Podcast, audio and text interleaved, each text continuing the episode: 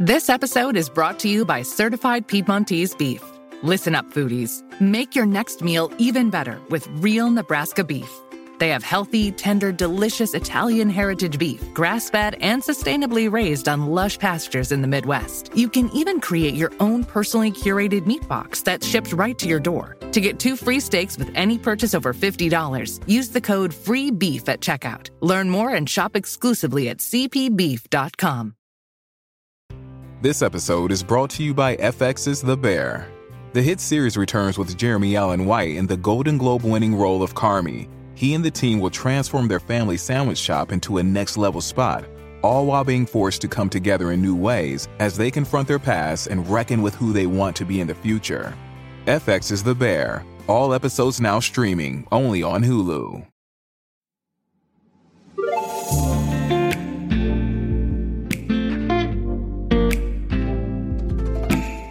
Hello, and welcome to One for the Road with me, Sober Dave. I'm going to be talking to some incredible guests over the next few weeks, all of whom have made the decision to look at their relationship with alcohol and take steps towards a positive change. My guests are all at different points in their journey, but all have powerful and uplifting stories to share. And that's why I hope you find each episode a valuable source of inspiration and insight.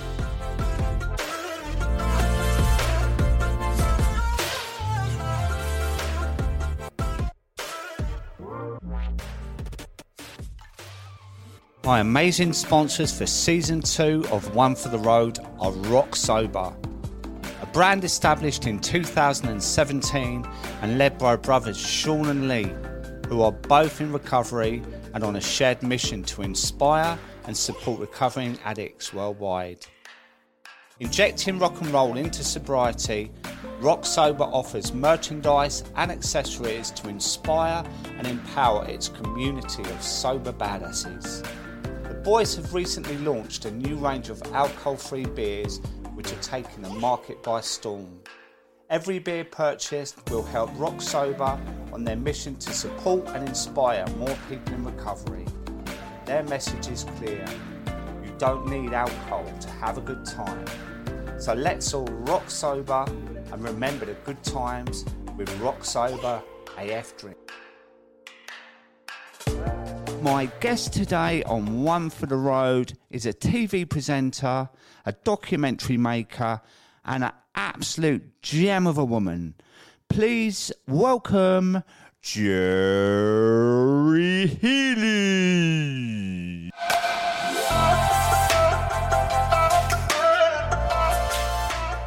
Hi, Cherry. Welcome to my podcast, One for the Road. And I'm absolutely made up that you've joined me today. How are you? I'm really well. I'm really, I'm really made up to be here because I feel like we're already buddies because we've connected on Instagram and I just love the message you're giving out. And so when you asked me, I was so happy. I know. And I, I was just keeping my fingers crossed because I didn't know because you know, I've sort of curtain twitched your Instagram here and there, and I know that you did dry January, and uh, and then I started doing a little bit of interrogation. You know, I wasn't stalking you, but I I I look back and and I've seen that you've done a couple of documentaries on alcohol, and I think the first one was Cherry Goes Drinking, uh, and the other one was Old Before My Time. And I'm, I will say that I haven't seen that before, and I've mm. watched half of it this morning, and uh, it highlights the dangers of drinking, right? Yeah, well one of the boys we went to we went to visit lots of people who had different conditions that were making them prematurely age but severely um, prematurely age and one of the subjects we covered was alcohol. We went to, we went to hang out with some really young guys so like uni guys. And one of them and they're like their whole their whole bants you know like uni bants their whole thing was like going out drinking but really hardcore. And one of the guys had been diagnosed with pancreatitis.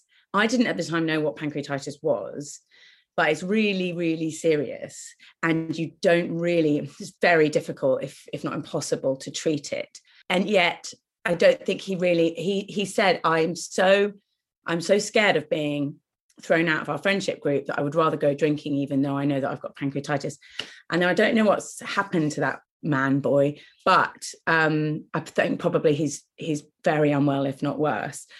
But he we, he went out. He got absolutely. Can I swear on this? Yes. Really, he just got shit faced, and I just watched him get absolute. Yeah. I mean, I couldn't believe it, and I just thought this is suicide. It's actually suicide. But he was so scared of losing his friends, and the kind of follow-on thought from that. I was like, and I didn't really have this revelation at the time, but I thought, in fact, I'm only kind of having it right now. That boy would rather die than be than be locked out of his friendship group, and that friendship group requires drinking. Mm. That's just the, that was just how it was. That is just what it was. It's really scary because by the time this podcast is aired, I would have done this talk in a college. That is this Monday, and it, and it's uh, aimed at 16 to 19 year old people that have been a similar mindset of actually, I I would feel really like awkward to turn a drink down, especially for boys, you know yeah. It, it, would be like what's the matter with you? What's wrong with you? And that, so they would rather escape that conversation and have a drink and get absolutely pissed you know what i mean? where does that, where does that come from? I mean is it the does it go as far back as vikings? Cavemen maybe?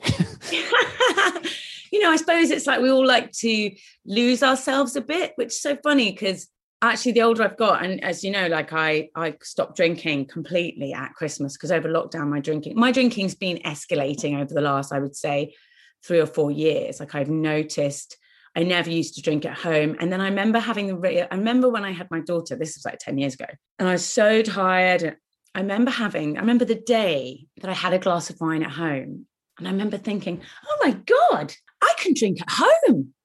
Now, at the time, it was so exciting because I just didn't ever consider it. First, I didn't have enough money really to drink a lot of alcohol, and I was working as a runner at the BBC, and then I'm a researcher, and then an, um, an AP. So I was really, really busy. My friends didn't have any money either, so we didn't drink loads because we were all working incredibly hard. And our um, and I was so ridiculously passionate about working in television. At that time, I was behind the cameras. Alcohol just didn't play a part in my life really. And then I had my daughter and I started earning a bit more money, I was at home a lot more. So being out drinking was never really a problem for me because at first also I love dancing. So the minute the music's on, mm, yeah, thing I'm going to be doing is queuing at the bar. What are you crazy? This is my jam. I just never drank. Like at uni, I didn't drink at uni. I hung out with these like evangelical Christians, and we were in a breakdance crew. So I was I break danced my way, broke danced my way through uni. And if you're breakdancing, you cannot have a drink because you'll kill yourself. Yeah. So I didn't really drink at uni that much. In my 20s, I was obsessed with my career. And then I had kids. And that's really the time when people wind down. but it's the opposite for me. It's when I started to wind up because I had this revelation. Oh my God, I'm at home.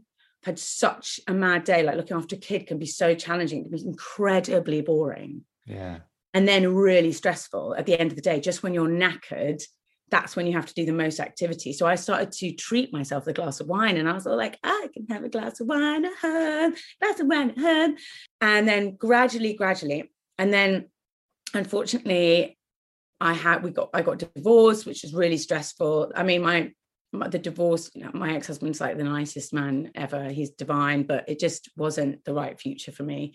Yeah but then after that, I think instead of instead of finding calm and finding tranquility, I medicated that stress with alcohol and wine at home. And so my my Achilles heel when it comes to alcohol is not drinking out, it's drinking at home.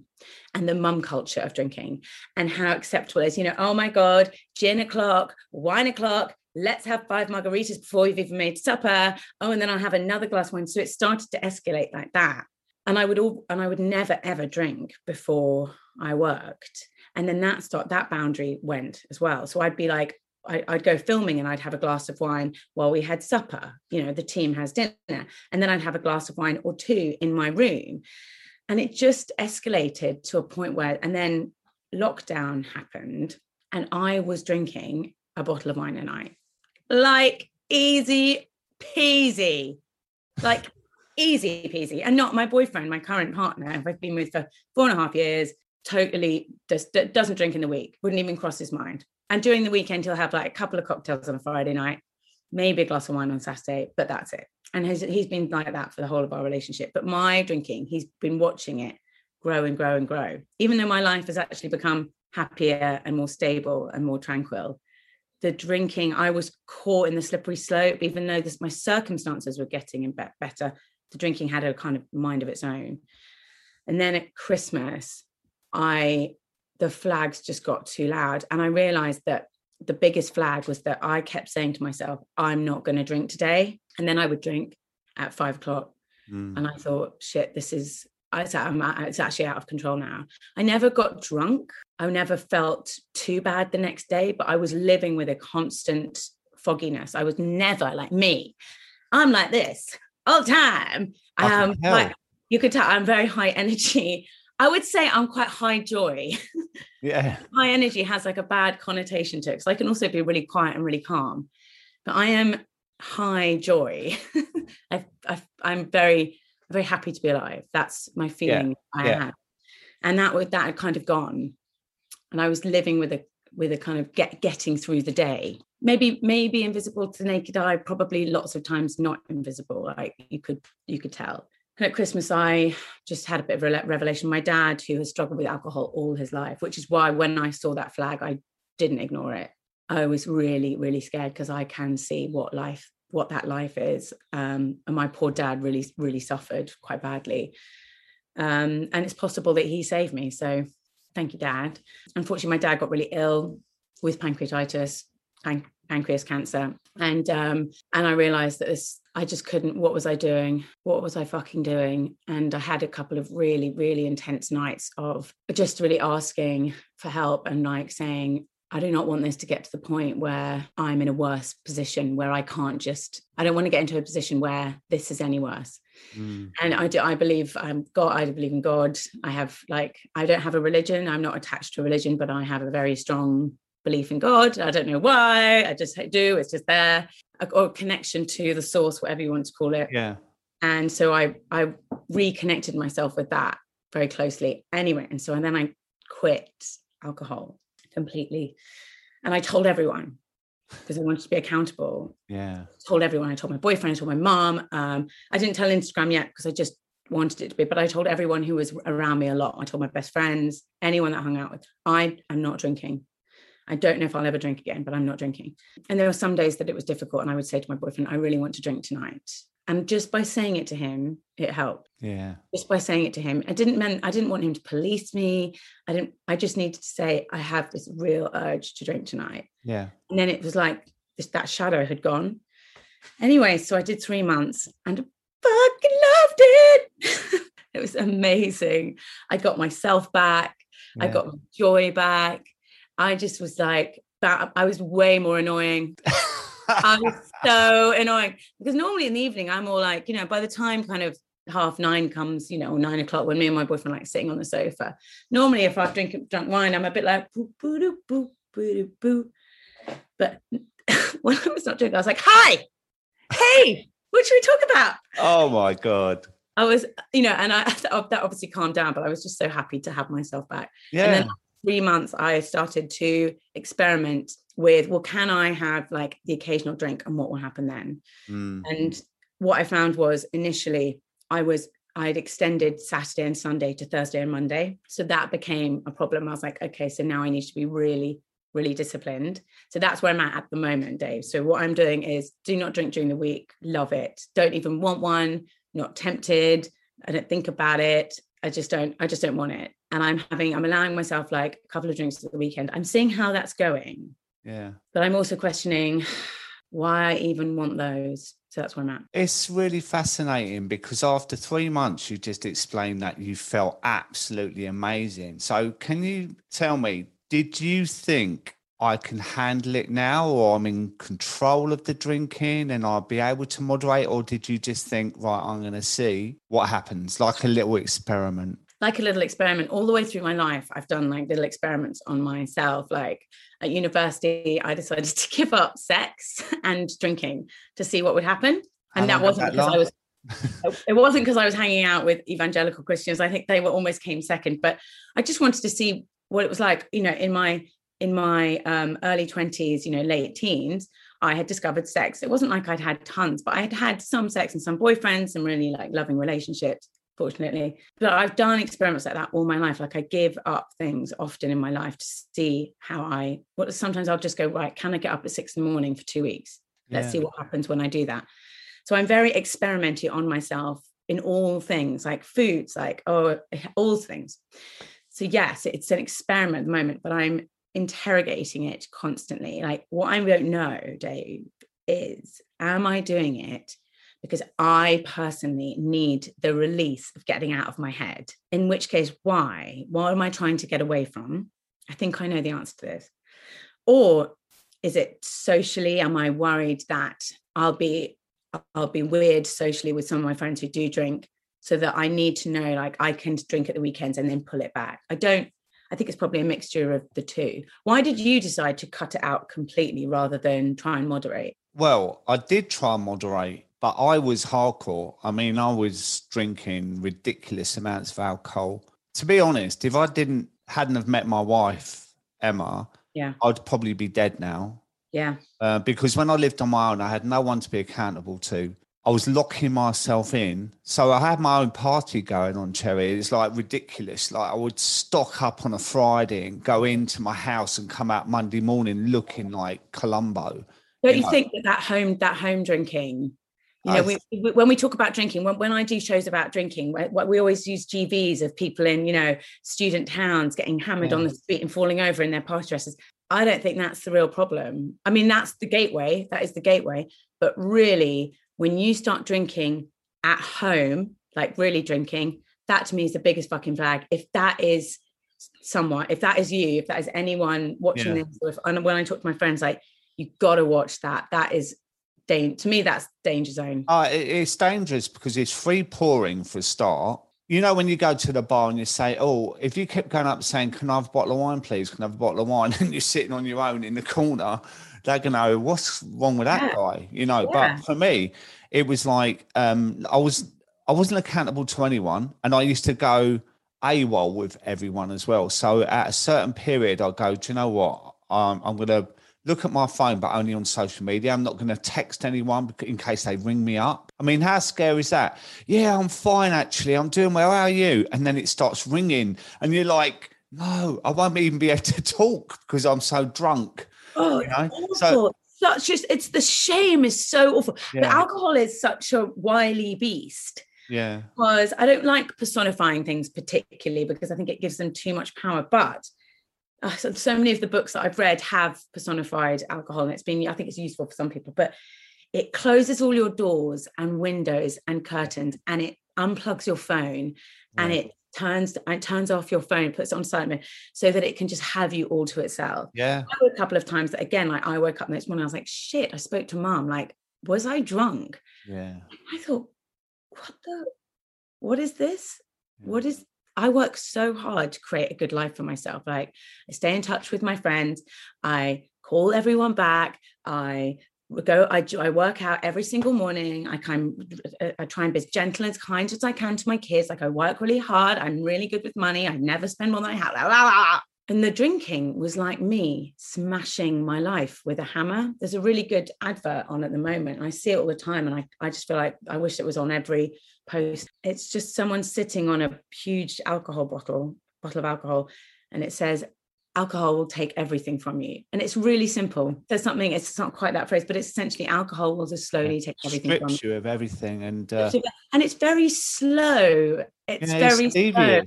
It's devious because what you Really? say about drinking indoors. So let's talk about lockdown, right? I remember when we first went into it, it, it was actually quite warm, wasn't it? Lovely. It was Oh, beautiful. mean- So it felt like for a lot of people, it was like a holiday. And then there was that thing, house party, right? So everyone was going on house party, getting pissed basically, right? Yeah. And I was looking at it thinking, but I can see how. You know, I'm not one of these people like an ex-smoker that's going, eh, it's the smoke of the devil and what. Although I do hate it, I will say that. But um, it, it, it was, I was watching everyone and then I started to think, do you know what? The more it went on, the more I could see what was going to happen, you know, throughout the summer. And then it gets its wiry claws into you and then it's like being in a possessive relationship with someone who's really jealous or something you know and they want you all to themselves and that. And then you can't get away because they won't let you away. And in the morning you wake up and you think i've got to get out of this relationship. But by lunchtime you're like but i love him or i love her. And and then by the afternoon they're wearing their perfume or aftershave and they're luring you in with their do you know what I mean? And by five o'clock, you're back in love again. Yeah. And then you're back. And I agree. I mean, that, that I mean, it got me. It 100% got me. 100% got me. You know, and I do, like I say, you know, I, I was starting to have alcohol before I, you know, if I was going filming and I'd have drinks with people in the bar, you know, but really I'd, I'd, I'd be pretty moderate, you know, really moderate. But during lockdown, there was very little filming. So there was very, and there was no school run yeah there wasn't really anything to make you go shit i need to pull this in yeah. so it was really easy for everyone and also society gave us every reason in the world to drink oh it's so difficult have a drink oh my god we've got claustrophobia have a drink oh homeschooling's a nightmare have a drink mm. and i feel angry with myself not angry no i don't I feel really proud of myself, actually. That's my feeling. I feel frustrated that the messages are so pervasive because when I stopped drinking, we were still in lockdown after Christmas, that mm. joyful, that joyful uh, last lockdown where everyone was like, ah! I we were still in lockdown.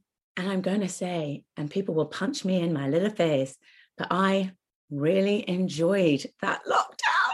I went running every day. I even went swimming in the river, even though it was cold. I was like a newborn baby. I was patient with my kids. I slept really well. I created this really lovely evening routine where I would journal while my son was, my daughter was in the bath. We would shout at each other and make each other laugh. I put on this really calming piano music that I love.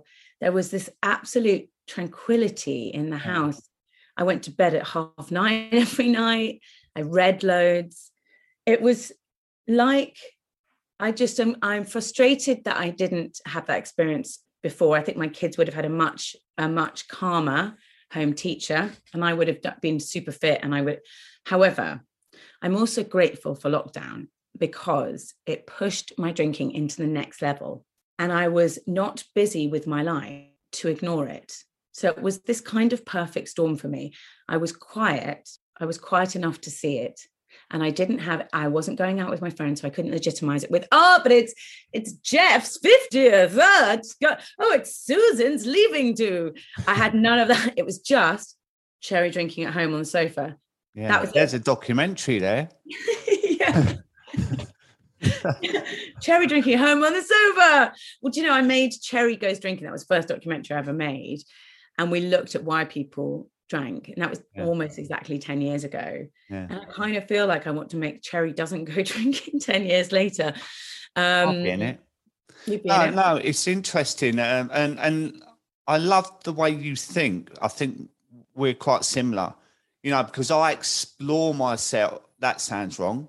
I explore myself um, um, quite a lot. I do a lot of self-analysis you know and, for me that works both ways because it can wear you out but also it can be really brilliant for finding out the reasons why you do things you yeah. know so what interests me like, now is that you've had this three months off you realized that brought out the best in you and then you went back to drinking to see if you could manage it but now you've reached a place where you don't even think about it in the week which goes to show how strong the power of the mind is that you can yeah. just because for most people, right, they've got their opening hours, which are mainly in the evening, right? So if you said to them, have a drink at 10, they go, oh, don't be revolting. So why at five do you then think, oh, it's okay, it's one o'clock now? Because it's yeah. in the mind, you know? Absolutely. That if you can, what I realized when I was first giving up drinking was that was my danger zone. Five to eight. Yeah. Three hour window. Get, yeah. If I can get past eight, so I had lots of different techniques. So I would do always every evening do something really lush. Um, when we weren't in lockdown, I would spend the money that I would have spent on wine I spent it on a masseuse to come to the house on a Friday evening, which was margarita time. And that was my Yeah. danger thing. So I would get a masseuse to come and give me a massage. And I have no apologies for how bougie that sounds because it was cheaper than the wine I had been drinking previously. Self care. And so I would get through and I would walking around in my dressing gown on a Friday evening, like bam, bam, bam, bam, feeling million dollars and knowing that I would wake up tomorrow feeling even better. it was like Friday evenings became just as fun. And me and my boyfriend put like all the duvets on the on the sofa and we'd watch some really cool sci-fi and get takeaway. And it, so it wasn't, I found I made sure that I, I gave myself joy. I surrounded myself with, uh, and during the weekday, every night, a delicious bath with something really gorgeous in it, something really delicious. Because I think that's the problem is that wine, you know, is that that Pavlovian response like wine is treat, wine is delicious. So Yeah. when when I first gave up, I hadn't, I did wasn't doing that, and I really felt this weird silence. I said to my boyfriend Carl when I literally in the first week of giving up, I was like, I don't know what to do with this feeling because it's five, six, seven. If you've ever been on an escalator that stopped working and you have to walk up it, that's what it felt like. It felt wrong. It felt uncomfortable. I Oh, wasn't used to being conscious, like really meerkat conscious during those hours. And I felt really weird, like I was at a party I shouldn't have been to. Or when someone says a really nasty little bitchy comment to you and then walks off, and you're like, so I realized that that was the time when I had to be like, I love you, and do something like delicious, light all the candles, and just I used all my expensive products in the bath. It didn't fucking matter because this was the time to do it.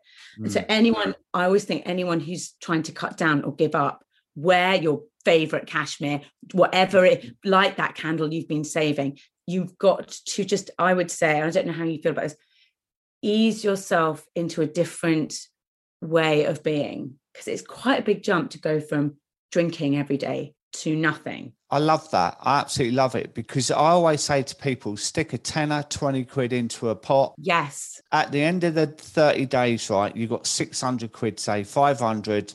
You could go away for a weekend or you could do a spa weekend, you know, like really, really treat yourself because drinking is like a, a reward to your brain. So when you remove it, it's easily, you can become a victim and go, what's in it for me you know and that's the real wrong mindset to be because you've got to remind yourself there's, there's this really strong sense of oh god what if i can't have that and, and i'm saying that in that voice but this is this was me this was Yeah. me. I, I remember at christmas getting i think because i gave up before new year but i was like i had the i had the feeling in me so i knew i needed to do it um, and also i got really bad acid reflux so i was like I need to fucking, I need to stop this now. So I remember sitting there at New Year's Eve with Carl, my boyfriend.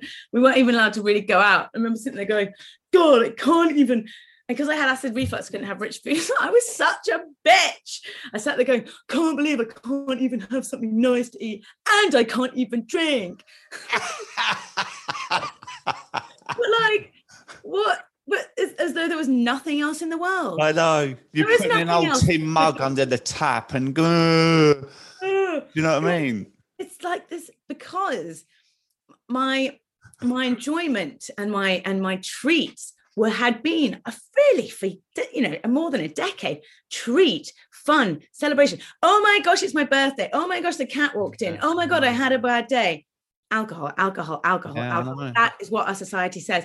I also feel like the the you know the blindfold's been taken off me yeah. and i look at i look at alcohol adverts and it's always this brazilian going da da da da da da da And then she's like at the end, she's like Bacardi or like whatever. There are other spirits available, yeah, yeah. but I think I well, that- that's interesting because I since I've been redu- uh, since I've massively reduced my alcohol, I have been more up on the dance floor and more chatty. So what you know, yes, it does lower your inhibitions, but if I mean this this comes this comes to, to a really important thing is what if you are someone and I'm naturally quite a confident person as I'm sure you can tell what happens if you want to give up alcohol but you really really need it to function in society? What do you do then? What, what advice would you give to someone if they came to because I know you do this you do coaching. Yeah what well, do you give to someone if they're like I cannot go to a social occasion unless I'm slightly pissed or unless I've had a drink yeah well you need to find other ways to um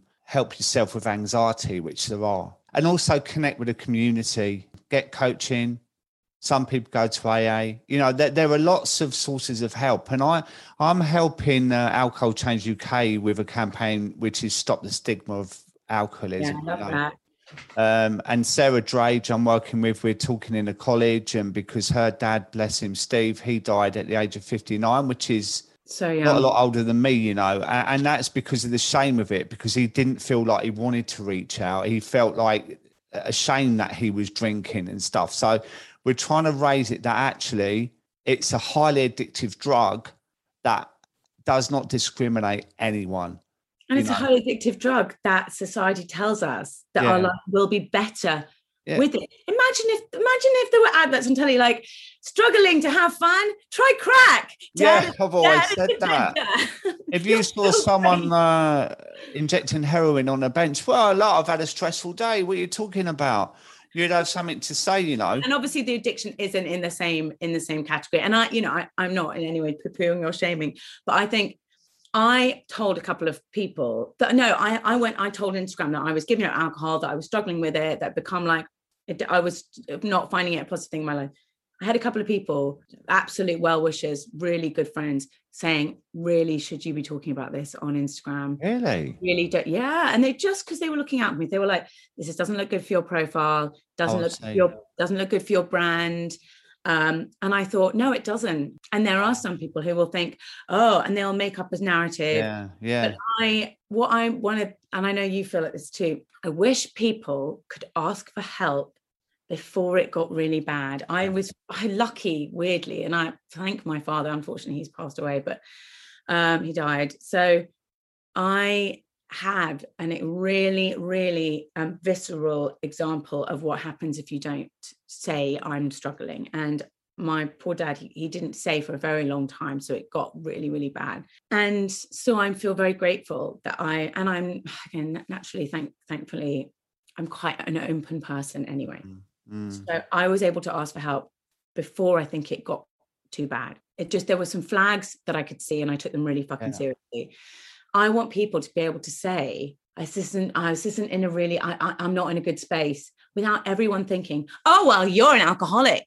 You're a Well, liability. There's this stigma straight away, you see. That's that's the thing. So they advertise it everywhere. Christmas cards, or they make you believe that um, you can relax or dance or have a party with alcohol, gives you confidence. We all think, oh, we, we need a good night's sleep, so I'm going to have a couple of drinks, nightcaps, and whatever. It's all absolute rubbish. Someone has a baby. The first thing they do is give you a glass of champagne. You've just had, you just given birth to new life. Yeah. so i mean don't get me wrong i'll you know i enjoyed it but it is a funny it's a funny way of doing Yeah. things It's isn't a reward, isn't it? But, Yeah. but do you know what? I think like the difference between men and women are, I, I mean, I'm a grey area drinking coach, which removes the category of you either drink or you're an alcoholic, you know, so there's a big thing in the middle there, which is really interesting. what would you say so is is gray area so if you're a gray area drinker is it that point in which you say right i'm i'm not on the park bench which is your classic kind of Yeah, I yeah, mean, yeah.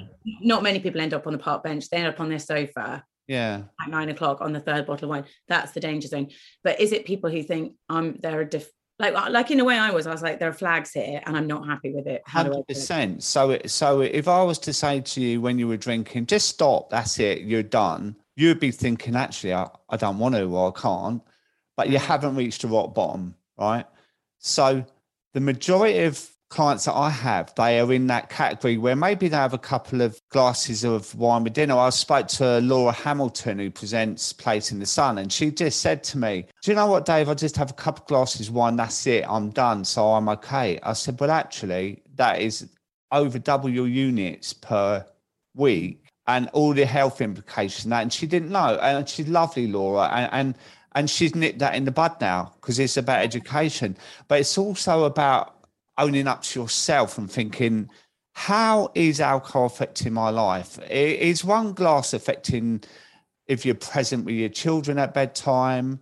Uh, if it makes you slightly irritable, if, as you said in the beginning, like about this hazy feeling. So you don't have to be drinking a bottle of wine a night. It- you know, it could be couple of glasses on a Friday night, but Saturday you feel crap or whatever. And and it's that conversation you need to have with yourself. Is actually what is it offering me in my life? What what am I, I trying? So if if I'm really present with you now, like you can feel I'm present. Hmm. I can feel I'm present. I'm really here. One glass of wine, I can feel I start to go. Yeah. And I start to go. And I start to go. My big question to myself was, what are you, why are you going? Yeah. Where are you going? Where, what are you leaving from? And that's, um, and I mentioned it before we came on air, but I realized that I struggle sometimes to exist in the world. that sounds like quite a big thing to say, but I realized now I've had lots of therapy for, for various reasons, you know, partly to kind of help me, you know, um, think about how to manage, you know, uh, dad struggled a lot with alcohol and and that, you know, has its things. But um, so I've had therapy for like 10 years on and off. And then when I got divorced, my therapist was incredibly helpful with how to manage that.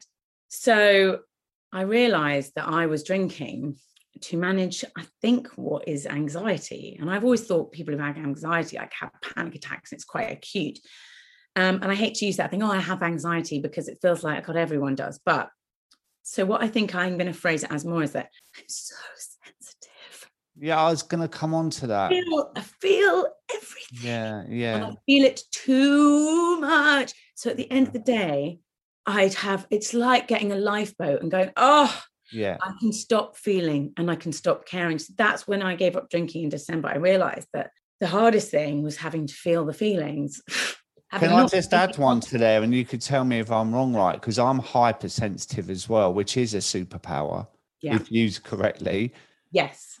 But I was also a huge overthinker, and was you because with me, that hypersensitive trait in me would make me think about everything, think about what someone said that day, think about how I reacted to this, think about how I should do this. So when I had a drink, it would actually stop me thinking so much. And that was like a huge relief because it was like voice in my head. And I wanted to go, shut up.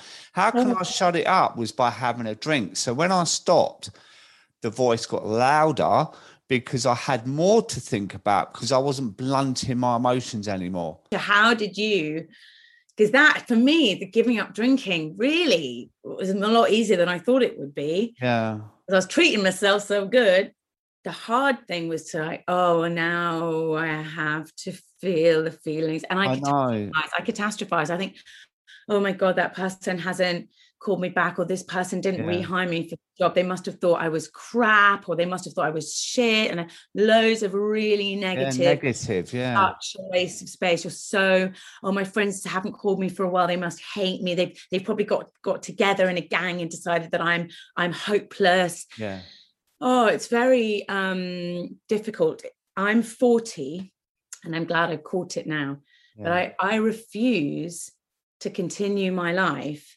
with that kind of turd thoughts in my mind. So I that has been the biggest thing that I've done this year is oh.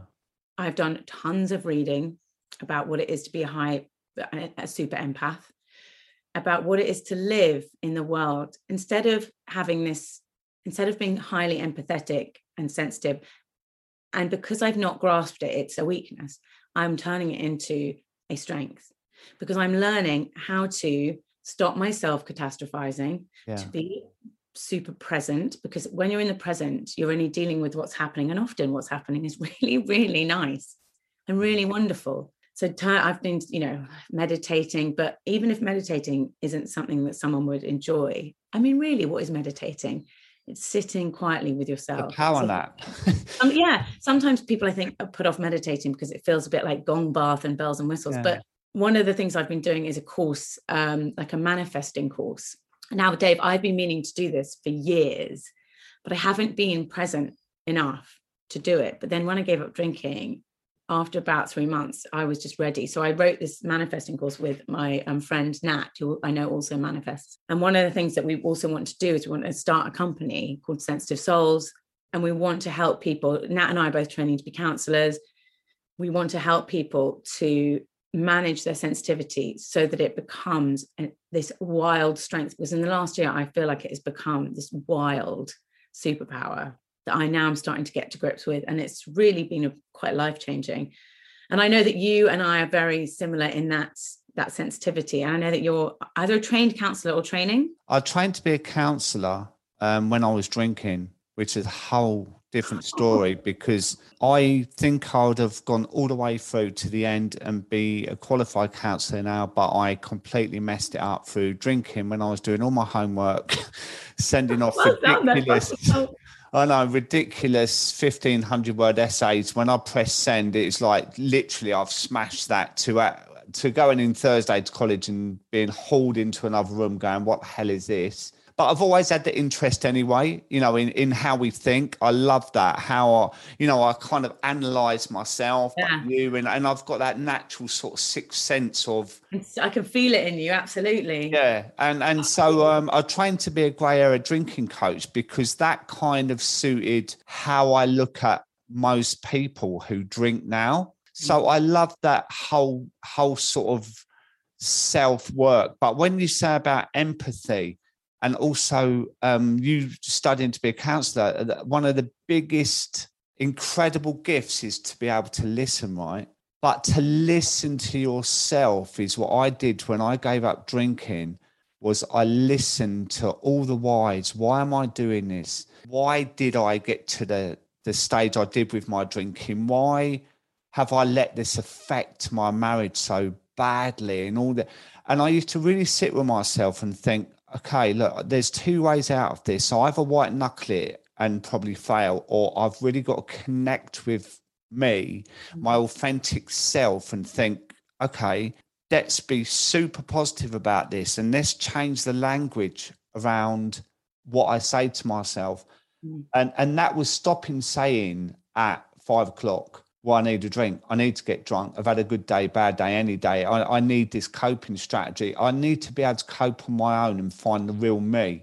And it was just after my mum had died as well. And when when she died, I was holding her hand and I saw her slip away and she was staring up and I could feel her spirit leave her and that. And it was almost like affected me in such a way that it was almost like she could see me after and was trying to give me a hand and say, Dave, I didn't mm. know this was happening for you. I, I, I knew you loved to drink, but I didn't realize it was that bad. So I almost felt accountable to my mum, you know, yeah. and and that's what's kind of kept me going with like you reading a lot, educating myself. I'm a geek for sort of all the science around yeah. this and that, and and that, that's massively massively helpful. If we, uh, you know, the, the, the kind of language around giving up is so interesting. It's it's giving up is a is a I always yeah. don't like saying yeah. that. What I'm what I'm doing is I'm giving. I mean that those were the rituals that I created yeah. when I was you know first giving up, and I still do them now. I still continue those little rituals in the evening. I love our evening ritual. I'll create a really gorgeous, lovely, smelly bath for my kids. I'll come in. Uh, so the bathroom is just like behind there, and then so I can see the kids. Like when I have the door open, I sit in here, which is the sparing, but I've got this lovely, like beautiful kind of setup, which is where I do all my work I sit, I have my gorgeous piano music, my candles, I write my what's happened in the day, what I'm grateful for. You know, if there's something that's worrying me, like why am I worrying? And just kind of releasing that worry. You know, Cherry, you don't need to worry about that. There's yeah. nothing you can do. Or tomorrow, why don't you call and apologize and check you didn't say whatever it is. So I release that worry. And then what I want to happen tomorrow, tomorrow is going to be a, a joyful day. Tomorrow is a gift. That's a big thing. I make sure I say that to myself first thing in the morning so there's none of this getting out of bed like, oh, I can't believe I have to get out of bed. Oh, I can't be. I wake up in the morning, I think, oh, I've got another day. I'm wait, I've woken up and I feel good. I'm not hungover. I'm not shit, I'm not worried about what I said or did last night. Wow, tomorrow's this magical gift. And getting in touch with yourself. And so giving up is not the right phraseology. I think also in terms of the what you say about yourself. So I wasn't, I think for some people it's really useful to say, I am an addict, because that is a helpful mental process. For me, I think, I hope I caught it before then. And I wanted, I didn't want that because of, especially with my dad, I didn't want that language in my life. Label. So I just, I was, just, and it wasn't even, I didn't even like saying I'm not a drinker. Yeah. Because I also feel like not drinking for me is normal do you see what I mean? Like I've I've, I've created this little story in my mind. I live in my own fantasy land where not drinking is the norm for me. Yeah. Uh, so it's not that I'm like, oh, I'm not drinking today. Oh, I'm sober. And I agree that that language is great for other people. But for me, I just want this is just me. And this is how life works. Actually, drinking ethanol Yeah. is that that's it should be like I'm drinking and I'm a drinker, as opposed to people who don't drink having to say something. Shouldn't have to say anything. Yeah. Just why is I I don't do crack. So and I'm not just I'm not this isn't a disrespect to people who struggle with drug addiction. I, I So I say, but I'm just using it as a comparison. You know, if you don't do crack, you just go, oh, um, yeah, I, I, I don't do crack. You know, you don't go to a dinner party and say, I'm not doing crack tonight. You know, you just not drinking is natural. Yeah. It's our natural state. It's where we should be. And I think if people have struggled with anxiety, alcohol is not the solution. It's working out how to live in the world as a sensitive person. There's so many other ways to do it. Yeah, I mean, some of the techniques that I use is um, the polyvagal nerve or vagus. What's that? It's the nerve at the back of your head, right? Uh, and it goes from your neck down, and, and you can do all these exercises and all this, and it actually you, you only need to, to do them for a couple of minutes, and it can reset everything, you know, because we all we all turn to alcohol for a coping mechanism, but there are so you know, you say you exercise every morning. I've got a PT that it's three times a week, and there are days that I walk down there and I'm like, "Ugh." and she says to me, "Oh, how are you, Dave?" And I go, "Oh, do you know what? I've got a bit of headache because I, I want her to say, oh, let's take it easy today, then, shall we?" She will mm-hmm. actually make it worse for me. like she will do an hour of bloody cardio for me, and I'm crawling back out of the gym like. Ugh. But do you know what? It makes me feel so much better after God, you know, amazing. and and there's um, grounding, you know, walking out in your garden in your bare feet, and that. There's lots of different things you can do that floats your boat. you know, one of really, really, really easy thing that I do, and I do this 10 times a day. I think I used to live up here. You know that well, I think my energy used to be up up here. And then by the end of the day, I'm vibrating so no wonder I wanted a glass of wine to bring Yeah, yeah, now. So instead of living like this, I try and exist like this. yeah. I, This I now, get this that. is now where I live. Yeah, But sometimes I'll have I'll, I'll get an email that's stressful or I have an exciting so I whether it's exciting or stressful, I react in the same way. My so what I do, and actually I'm talking to you and I've taken my shoes off and my feet are on the floor so that I could stay grounded because I knew that I'd get I knew I was really excited to talk to you. So I was like, but just stay grounded. So I do this a lot. I just put my hand on my chest. I take a big breath in and then I take a big breath out and I move my hand just down. And when I've had a conversation with someone or if I bump into someone in the street, I bring myself back down. So throughout the day, I exist here. yeah, I am nicer. I'm calmer. yeah, I'm a nicer parent. I'm a happier person from that one gesture, from living here. It's and it's easy to not drink. It's much easier to not drink if you are not full of nerves and anxiety. I feel really calm now after that. Know, Um, right? My therapist taught me that, and I was like, it's beautiful. And do you know what I get with you because you're like me is you live off your adrenaline. So that's why you have these huge peaks and huge troughs. It's one or the other. And by doing what you did there, a bit of breath work, a bit of like leveling yourself out, grounding and that, and being sort of like that.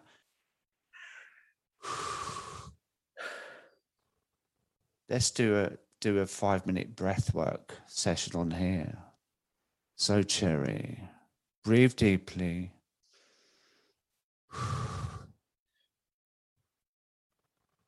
There we are. How are you feeling? just so much happier. Just love it. Don't you love it? Don't you love existing here? Absolutely. Right in the present. And before we go, because I know you love a book, this is the book that I really enjoyed reading. Oh yeah, I've got it. You Annie got it? Yeah. by Annie Grace, This Naked Mind, Control Alcohol. She says some quite spicy things Mm, about it. So I think it may not be for everyone, mm. but I really liked the psychological um, aspect of it. So understanding why we drink. Now, the other one that I really like, this is hardcore. Yeah. And about two years ago, when I said to my therapist, I really think that I need to stop drinking as much, she gave me this book and I hid it in a cupboard. I'm not joking, I hid it in the back of my cupboard. because I was so scared because it has the word addiction on it, and I was not Mm. even vaguely ready and because of watching my father suffer. I was so um, so it's this book. You can see it's been read. Um, it's by a guy called Tommy Rosen. It's called Move Beyond Addiction and Upgrade Your Life. Wow, I haven't seen You that one. not, you do not need to be anywhere close to alcohol addiction to get so much from this book. So I would encourage anyone. You can even put you can put the Lion, the Witch, and the Wardrobe over it. You could put um, Fifty Shades of Grey over it to stop Yeah. yourself being embarrassed because it's Yeah, better yeah. to read a sex book than to read. This is a this. He talks about the internal pharmacy. So we have joy, we have self-soothing, we have um, elation, we have ecstaticness within us. We do not need external substances to get those highs and that joy. Mm. So that is an incredibly powerful book. It is quite hardcore at the beginning. He talks about he goes he he was very very deep into serious serious addiction, but the way he talks about release like freeing yourself is just so badass. So I recommend. and that works for you, doesn't it? Because there's some people that like the science. I mean, one of my favourite books is Yeah. here, and it's um that one called Drink, Professor. Oh my Platt. gosh, yeah. So he's the Don, isn't he? Yeah, he's the that one. Don. I'm going to get into that one. I was going to get him on my podcast, but when you said you'd come on, he was out the window. Trust me. So. It's much better to have cherries than nuts. Look at that. I'm way sweeter. oh, that's perfect. All right. So before we go, how do you see your drinking in the next year? Really interesting. I am going to monitor it. I I never ever want it to get more than it is now. Yeah. The only way it's going is less. Mhm. There's no way I'm giving up this this me. I'm never I'm never leaving myself again. I'm staying with myself. I love finding out who I really am. Sometimes it's scary and sometimes the the anxiety and the nervousness and the overthinking and the catastrophizing. Well, that's fine. If I do all those things, that's fine. I will just work out how to not do them. And that's been so it will only come down, it will not go up. I love it. I absolutely love it. And it's a journey, isn't it? You know, it is a journey. And the more you find out about yourself, the more you sort of work other things out in your life. And, and maybe one day you think, do you know what? I just don't need it. And that's the end of it, you know? I've definitely found that my life has got a bit more magical and cool things happen the more present and awake I am. And I've got this post it note above where I work, and it says, The braver I am, the luckier I get. And that's from a fabulous book called, oh God, oh, I'm just going to get it because if you haven't read this book, you need to read this book. Everyone in the world needs to read. I think everyone in the world has read it. Oh, yeah, yeah. Yeah, we got that book. I know. Untamed.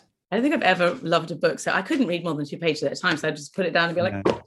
It's just a fantastic book, isn't it? I'm pretty sure I got that quote from Glennon when she said, the the braver I am, like giving up alcohol is very brave because you have to sit with feelings. So if you have given up alcohol and you've sat with yourself, Absolutely. And that was you saluting them, by the way, because they couldn't see that. oh yeah, I salute you. Yeah. You Yes. decided to sit with sit in the shit, sit with your feelings. That's, That's it. That'd be for your book. That'd be coming out soon. Sit in the shit. That will be the title.